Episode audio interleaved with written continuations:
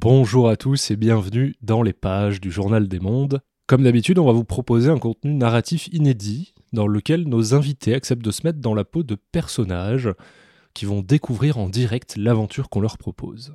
Comme vous, ils ne savent pas vraiment à quoi s'attendre, mais ils vont jouer le jeu, sachant que leurs différents choix vont influencer et orienter le scénario.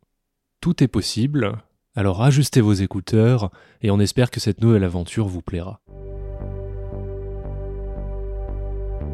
Eh bien, merci à vous d'être là aujourd'hui pour cette nouvelle campagne du Journal des Mondes. Ça me fait vraiment plaisir. Aujourd'hui, on a bougé un petit peu les joueurs et on va tout de suite présenter qui est autour de la table, à côté de moi. Je vais commencer par la première personne qui s'est déplacée de loin pour venir ici aujourd'hui. Et donc Catherine, salut. Salut. Merci d'être là. Merci de m'avoir invité. Et puis d'avoir fait l'effort de traverser la France. Oh bah ça me fait plaisir également. J'espère, et puis on espère que ça va continuer à te faire plaisir le long de cette aventure. En face de toi, il y a quelqu'un d'autre qui a été quelqu'un d'autre de nouveau que vous entendez encore pour la première fois. Léo, salut. Salut. Donc tu as vu de la lumière et tu es rentré, c'est ça ? C'est tout à fait ça. Je vais prendre les blagues de tout à l'heure. Des jolies dés, oui. Et puis pour ceux qui l'ignorent, c'est la 3e fois qu'on fait cette introduction. Et on n'en peut plus, voilà. Merci d'être là, Léo, ça me fait très plaisir de t'avoir autour de la table aussi aujourd'hui. Merci pour l'invitation, ouais, je suis très content d'être là aussi, donc j'ai hâte. Voilà, j'attends de grandes choses. Et vous êtes tous les deux accompagnés par un vétéran du Journal des Mondes, parce qu'on ne change pas une équipe qui perd. Geoffrey, salut. C'est moi, je suis perdant. C'est pas l'équipe qui perd, c'est moi qui perds. C'est toi qui perds à chaque fois. L'équipe, elle s'en sort bien, elle. Je dirais que tu es le Sean Bean de mon podcast. Pour l'instant, ouais. Bon, on va voir à la fin de celui-là. On va voir à la fin de celui-là. Et si je meurs, c'est qu'il y a un problème. Il va falloir qu'on parle, toi et moi, pour de vrai, là. En fait, je suis en train de... Voilà, c'est par rapport à ma vie personnelle. Les frustrations que j'ai contre toi dans ma vie, je les fais passer à travers le jeu de rôle. Toxique et je prends que des mauvaises décisions qui me font tuer. Il y a des leçons à retenir de ça, je pense. Bon, en tout cas, tous les trois, ça va être une fine équipe pour aujourd'hui, je suis très content, et je vais du coup vous plonger assez rapidement dans l'ambiance de ce jeu de rôle, qui est une campagne que j'ai écrite à la base pour un ami, donc c'est une campagne qui est un peu spéciale pour moi, que j'avais prévue pour une soirée d'anniversaire. Elle est donc remplie de petites références, de choses qu'il aime, voilà, elle m'est chère. Ça se passe en France, dans les années 1700, et au fin fond de la Normandie, il y a un étrange manoir qui aurait envoyé des invitations à des personnes illustres à travers le pays, et peut-être même le continent, pour les inviter à passer une soirée de frivolité, une soirée mondaine, en son lieu. On va faire un tour de table pour la présentation de vos personnages, pour juste histoire de situer un peu, pas besoin de rentrer vraiment dans le détail. C'est pour savoir comment vous vous appelez, à quoi vous ressemblez, qui vous êtes, qui vous interprétez en tout cas. Léo, je vais te laisser commencer. D'accord. Alors j'incarne pour cette partie Anatole d'Audifray, donc avec une particule, puisque c'est un noble d'une quarantaine d'années, 41 ans plus précisément. Voilà, donc il porte une perruque blanche caractéristique des nobles de l'époque, des petites lunettes rondes, et puis voilà, il a un visage assez fin, et puis peut-être un peu fier, puisque de toute façon c'est quelqu'un qui est assez fier et qui a tendance parfois être peut-être un peu condescendant. Il vient de Marseille, il vient du Sud. Mais est-ce qu'il a l'accent du Sud ? Il aura malheureusement pas l'accent parce que je le fais de manière très offensante. Donc, oui, là, je pense que cette petite fenêtre sur ton accent nous suffira. Voilà, pour toute la campagne. Et de toute façon, c'est un noble qui passe énormément de temps à la cour de Versailles aussi. Et donc voilà, il a un peu perdu cet accent, s'il l'avait, ne serait-ce qu'un jour.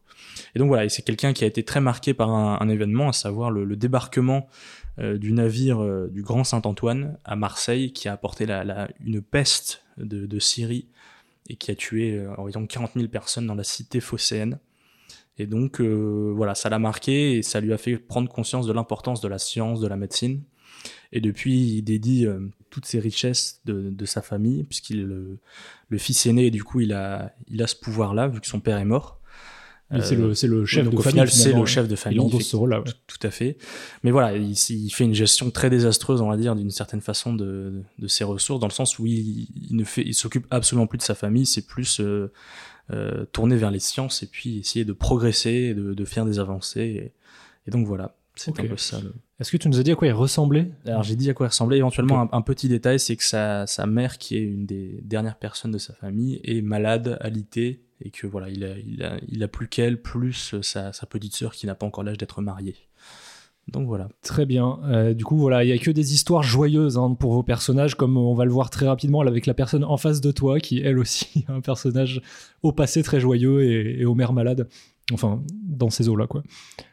Catherine, du coup, je te laisse présenter ton personnage.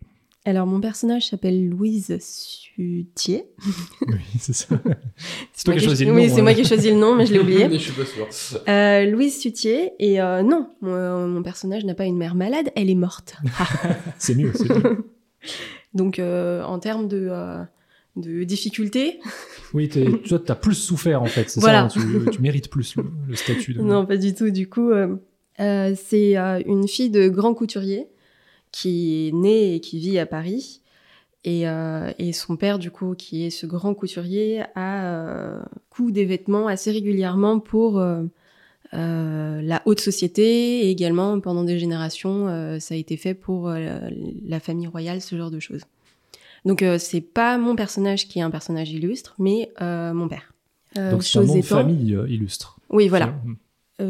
Autre chose également, c'est que Louise est une fille qui, suite au décès de sa mère qui a été tuée par un voyou, son père a décidé de faire en sorte qu'elle puisse se défendre dans la vie, et donc du coup elle a suivi des cours, fait des choses qui l'ont un peu renforcée. Ok, on va dire ça comme ça. Voilà, physiquement, mentalement, yes. Ce genre de choses. Bon, elle mène une double vie, mais je vous laisserai voir pour la suite... On va quand même garder une part de mystère. Et physiquement, du coup, donc c'est une vraie Française. Bon, en fait, sur la photo, elle ressemble tout simplement à la laitière. Oui, c'est ce que j'allais dire. Mais sauf que là, c'est pas la laitière, c'est la couturière, finalement. Oui, c'est ça. La laitière, mais version couture et version très traumatisée. Elle est en train de dépérir intérieurement, ou bien elle est en besoin de substances, je ne sais pas. Mais voilà, je ressemble à ça en tout cas. Ce que tu peux rajouter, c'est peut-être qu'elle a 24 ans. Oui. Oui, voilà. Et puis du coup, on va passer au dernier des trois personnages. Geoffrey, je te laisse nous présenter. Bénédictin Paradis, prêtre, fêtard, alcoolique, drogué. Que des qualités, quoi. Que des qualités, premièrement. On va passer aux défauts maintenant. C'est qu'il est c'est un prêtre convaincu, et lors d'un voyage en Amazonie pour prêcher, il a découvert l'existence de champignons qui lui ont permis de communiquer avec Dieu. Il s'est rendu compte en fait que Dieu était une femme, et bon, bah, pour lui qui a toujours mis la femme en dessous de l'homme en général, ça a été une vraie ouverture d'esprit, une ouverture d'esprit qui ne s'est pas arrêtée là, qui est allée de partout en fait. C'est-à-dire que il vit ce qu'on appellerait une vie de débauche, mais ce que lui appelle une vie de découverte divine, car tout ce qui a été créé ici-bas a été par Dieu la femme, Dieu la mère. Et c'est, alors physiquement je suis très beau pour le coup. Oui. non je suis chauve, j'ai une moustache, mais pas l'espèce de petite moustache, faut voir les moustaches d'époque quoi, bien fournie, bien taillée, cirée. Voilà, les cirés. La moustache entretenue, quoi. Il y a un côté très modèle Balenciaga, je trouve. Ouais, oui, non, mais voilà, absolument. C'est exactement... j'ai un visage assez dur, c'est-à-dire que j'ai les mâchoires très marquées, je suis solide. Oui. Solide as fuck. Solide. Mais du coup, ça change de ton dernier personnage. Hein. Oui, complètement. Mais là, je suis solide. Hein. Sous la soutane, il y a un six-pack. Non, ce n'est pas une coque. Ouais, c'est ça. En tout cas, il est très content de nous voir. Prêtre, les voies de Dieu sont impénétrables, mais pas pour moi. Il déchire la chemise. C'est ça. Non, voilà, je suis un prêtre assez costaud. Et donc, j'ai reçu cette invitation sans comprendre pourquoi, parce que mon nom de famille a été donné par les prêtres qui m'ont élevé. Et voilà. Oui, parce que j'étais un enfant très sage, je dirais que j'allais au paradis. Donc. Oui, mais du coup, effectivement, les prêtres sont très originaux. Ils ont beaucoup de créativité, quoi. Ils se sont dit comment on va l'appeler ? Paradis. Oui, non, mais c'est parce que j'avais la réputation d'être un petit ange qui irait au paradis. Ça a changé. Hein. Ça a bien changé. L'adolescence a frappé fort. Oui, parce que est-ce que tu peux nous dire le poste que tu occupes actuellement dans l'église ?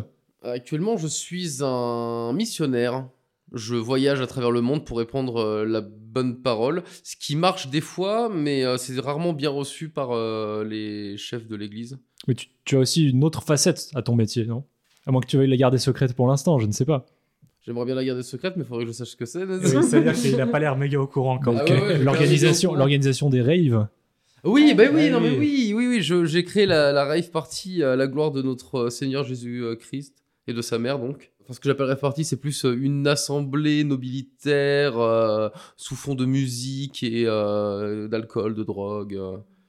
Voilà. Et que toi, tu es là pour finalement apporter aux gens qui viennent à ces soirées leurs plaisirs, les plaisirs déviants. C'est exactement ça. C'est pour ça que j'ai monté un commerce de champignons que je fais importer et donc je vends ça un peu sous la soutane. Yes.